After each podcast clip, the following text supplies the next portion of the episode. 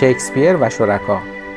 نوشته جرمی مرسر ترجمه پوپه میساقی فصل چهاردهم.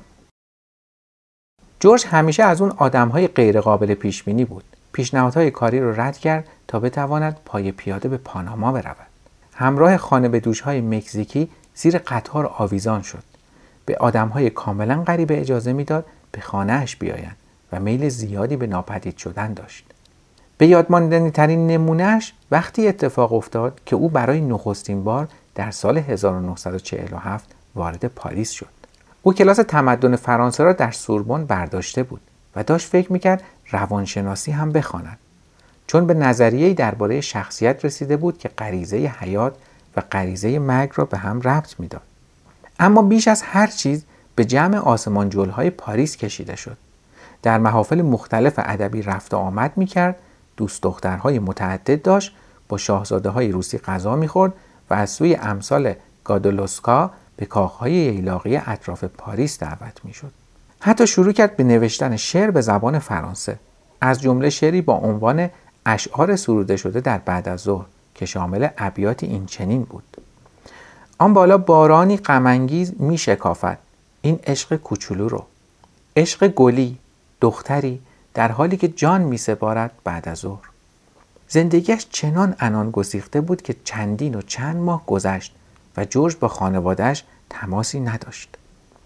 گریس ویتمن آنقدر نگران شد که برای سفارت آمریکا در پاریس نامه نوشت و از آنها خواست دنبال پسرش بگردند منشی سفارت راجع به قضیه تحقیق کرد و برای گریس نوشت که جورج ظاهرا در کمال سلامت است و به او توصیه شده است که مستقیما با شما تماس بگیرد. حتی با دانستن این تاریخچه وقتی جورج روز بعد از مهمانی گاچو ناپدید شد همه نگران شدند. رفته ابلیمی جواب داد بعد از اومدن پستچی گذاشت و رفت. ساعت 11 صبح بود و همه ما بعد از ناپریزی های شب قبل بیحال و گیج در کتاب فروشی این طرف و آن طرف می رفتیم یا دمر توی رخت خواب افتاده بودیم. و ابلیمیت تنها نماد تلاش و جدیت بود. از هشت صبح پشت میز کتابخانه نشسته بود روی دستش اف نوشته و کتابهای گرامر را جلویش پهن کرده بود. ادامه داد او خان یک نامه چهرش عجیب بود. گفت مغازه باز بدون او. ابلیمیت خاطر جمعم کرد که تا به حال پیش آمده که جورج روزهای متمادی آفتابی نشود و حتی یک بار برای یک ماه به انگلیس رفته است. بی آنکه به یک نفر از کسانی که در کتاب فروشی زندگی می کردن چیزی بگویند صندوقدارها سر شیفت هایشان حاضر می شدن. ساکنان کتاب فروشی را تمیز می کردن و ابلیمیت درآمد مغازه را در پوشه پنهان می کرد. توصیه کرد اگر اینجا زندگی می کنی باید نگران شدن را فراموش کنی و بعد رفت سراغ تمرینی در مورد کاربرد آپوستروف وقتی زمان باز کردن مغازه رسید و شروع کردیم به بیرون بردن کارتون های کتاب و خوش آمدگویی به نخستین مشتری های روز باز از اعتماد جورج به خوبی ذاتی آدم ها شکه بودم. ما یک سری آدم های کاملا غریبه بودیم که توی کتاب فروشی معروف شکسپیر و شرکا جمع شده بودیم و حالا داشتیم آن را میچرخاندیم. من شخصا 48 ساعت بود با این مرد آشنا شده بودم و با این حال هم کلید کتاب فروشی و هم کلید اتاق خوابش را در جیب داشتم برای من که از دنیای اطلاعیه های پلیس و سیستم های ایمنی خانه ها آمده بودم این اطمینان دیوانگی به نظر می رسید. وقتی اوضاع مغازه مرتب شد من سر پستم در اتاق عتیقه ها مستقر شدم. یکی از شکایت های اصلی جورج این بود که در ماه اخیر سیمون بارها در طول روز در را قفل کرده و اجازه نداده بود مشتری ها داخل بروند. بخشی از توافق ما این بود که برای حل این مسئله من بعد از ظهرها را در اتاق عتیقه ها بگذرانم و به بازدید کنندگان خوش آمد بگویم و سیمون هم توی دست و پا نباشد. آن روز اول سیمون سر حرفش ایستاده بود. هم از اتاق بیرون رفته و هم آن را کم و بیش تمیز کرده بود. وقتی پشت میز جاگیر شدم از اینکه جورج ناپدید شده بود حتی کمی احساس سبکی کردم. شب قبل در کمال اطمینان به این نتیجه رسیده بودم که تعلیق حکم تخلیه شاعر پیر کاملا عادلانه است. اما حالا در روز روشن این نتیجه گیری بیشتر یک خیانت آشکار به نظر می رسید. جورج در عوض تختی که به من داده بود فقط یک چیز از من خواسته بود که کتاب فروشی را از دست شاعر نجات دهم و من شکست خورده بودم. با وجود کلیدهای توی جیبم و فیصل پیدا کردن دوستانه ماجرایم با استپان این ترس داشت در وجودم رخنه می کرد که کسی که بالاخره تبعید می شود من خواهم بود. کار, کار کردن در اتاق عتیقه ها دست کم این خوبی را داشت که کم بوده سرگرمی نداشتی هر چند دقیقه یک بار در باز می شد یک نفر وارد اتاق می شد محققی آمریکایی که به صورت مدعو در دانشگاهی در پاریس مشغول کار بود و دنبال ترجمه های اصلی زولا میگشت. پرنده شناسی که راجع به یک راهنمای نادر پرنده ها مربوط به قرن 17 هم سوال داشت. فیزیکدانی استرالیایی که راهش را گم کرده بود می‌خواست بداند چطور به پانتئون برود تا به مادام و موسیو کوری ادای احترام کند. ماجرا شبیه به مجریگری یک برنامه تلویزیونی زنده بود با مجموعه پایان ناپذیر از مهمانان عجیب و غریب که همهشان می‌خواستند برای مدت کوتاهی هم که شده بمانند و با تو حرف بزنند. بعد از تنهایی های هتل و پیاده روی هایم بلافاصله این بلوای اجتماعی را با آغوش باز پذیرا شدم. با این حال اتفاقی افتاد که آزرد خاطرم کرد. اواسط بعد از ظهر مردی با کت و شلوار سیاه تر و تمیز و بلوز سیاه کابویی وارد اتاق شد. یقه بلوزش باز بود و از زیرش خالکوبی قلبی قرمز معلوم بود و شعله های آتش از آورت پاره شده آن بیرون زده بود. سیگاری بدون فیلتر در دست داشت. در کمال احترام گفت ببخشید آقا احیانا آتیش داری با حرکت سریع انگشت شست نشان داد که بنزین فندک زیپوی نقره‌ایش تمام شده است. با کبریت هایی که در کشوی میز پیدا کردم سیگارش را روشن کردم و باز هم به محترمانه ترین شیوه ممکن ازم تشکر کرد. بعد از مدتی کوتاه صدای ضربه ای را به پنجره شنیدم و همان مرد سیگار دیگری را در هوا نگه داشت. آنقدر آقا منش بود که وقتی ازم پرسید آیا می تواند کتابی قرض بگیرد؟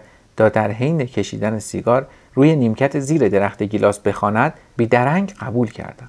مرد بعد از انتخاب کتابی از برنارد شا با جلد سخت مال دهه 1920 موقرانه با من دست داد و از اتاق بیرون رفت. مدت کوتاهی بعد نگاهی به بیرون انداختم و مرد و کتاب هر دو ناپدید شده بودند. حالا دیگر از ترس به خود می لرزیدم نه تنها نگرانی راست و ریز کردن معذر سیمون را داشتم بلکه اجازه داده بودم در اولین شیفت کاریم در اتاق عتیقه ها کتابی نادر و گران قیمت ناپدید شود. وقتی در اتاق عتیقه ها را قفل کردم هوا دیگر حسابی تاریک شده بود. در طول روز میزبان دهها بازدید کننده بودم. به یک خروار سوالات توریست ها جواب داده و حتی سه تا کتاب فروخته بودم. احساس می کردم عضوی فعال از تیم کتاب فروشی هستم. تنها افسوسم این بود که جورج سری به اتاق نزده و ندیده بود که چطور سخت مشغول کارم. سر و صدای شکمم بلند شده بود. برای همین از پله ها بالا رفتم و داخل کتابخانه جلویی شدم تا ببینم ابلیمیت و کرد به کافتریای دانشجویی می‌روند یا نه. اتاق خالی بود. بنابراین رفتم به راه پله اصلی و آنجا از دیدن در باز دفتر حسابی تعجب کردم. جورج توی دفتر بود. روی میزش خم شده بود و با دقت به تکه کاغذ زل زده بود. وقتی در زدم کمی جا خورد و فورا آن کاغذها را هل داد زیر یک سری صورت حساب. قرد زد. چی می‌خوای؟ احساس کردم الان وقت پیش کشیدن مسئله به حساسیت مسئله سیمون نیست. بنابراین سعی کردم به سرسرا بازگردم. اما جورج رضایت نمی‌داد. پایین دیدمت. این یعنی که شاعر رفته؟ بدون اینکه فکر کنم گفتم خب نه دقیقا. اما نزدیکه. خیلی نزدیکه. ابروی بالا رفته جورج به این معنی بود که می‌خواهد ادامه دهم. بنابراین توضیح دادم که چطور سیمون را تحت نظر گرفتم و وقتی شب قبل مشغول بستن اتاق عتیقه ها بود قافلگیرش کردم. وقتی به این جای حرفم رسیدم جورج خنده ای ریز کرد. برای همین بقیه داستان را با آب و تاب ادامه دادم. هرچند مراقب بودم که به موادی که مصرف شده بود اشاره نکنم حرفم را اینطوری تمام کردم. که سیمون می‌داند وقت رفتن رسیده. اما دست کم به چند روزی زمان نیاز دارد تا کمی پول جور کند. قرار بر این بود که در این مدت من و او اتاق را شریکی استفاده کنیم. من روزها آن را برای مشتری ها باز نگه دارم و سر شبها آنجا چیز بنویسم و سیمون شبها آنجا بخوابد و تمام سعیش را بکند تا در شکسپیر و شرکا دیده نشود. با ترس ابراز امیدواری کردم که جورج خیلی از این برنامه دلخور نشود. بعد منتظر حکم او ماندم. جورج بعد از مکسی طولانی پرسید شعرهاش رو نشونت داد؟ در فواصل رفت آمد بازدید کنندگان اتاق عتیقه ها به پوشه ای که سیمون به من داده بود نگاهی انداخته بودم. با اینکه در زندگیم شعر زیاد نخوانده بودم و شعرهای سیمون هم آنقدر چالش برانگیز بود که مجبور شدم هر کدام را دست کم دو بار بخوانم اما ازشان لذت برده بودم. استعاره هایش سراحت و ایجازی خاص داشت و چندین بیت از شعرهایش مثل پژواک صدایی سرگردان مدام در ذهنم رفت و آمد می‌کرد. وقتی اعتراف کردم سیمون پوشه اشعارش را به من داده جورج منفجر شد. قاپ تو دزدید می‌دونستم باش دوست میشی. حالا که تو رو افسون کرده هیچ وقت از دستش خلاص نمیشی.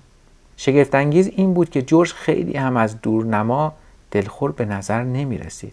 در عوض لبخندی بر پهنای صورتش نشست و دوباره داستان رسیدن سیمون به شکسپیر و شرکا را تکرار کرد. یه هفته خواست یه هفته توی کتاب فروشی بمونه و الان پنج ساله که اینجاست. به پشتی صندلیاش تکیه داد و انگار دفعه اولی است که مرا می‌بیند. براندازم کرد. آنگاه دست برد زیر انبوه صورت حسابها کاغذی را که داشت می‌خوان بیرون کشید و بلند شد ایستاد. چرا نمیای طبقه بالا با من شام بخوری؟ پایان فصل چهاردهم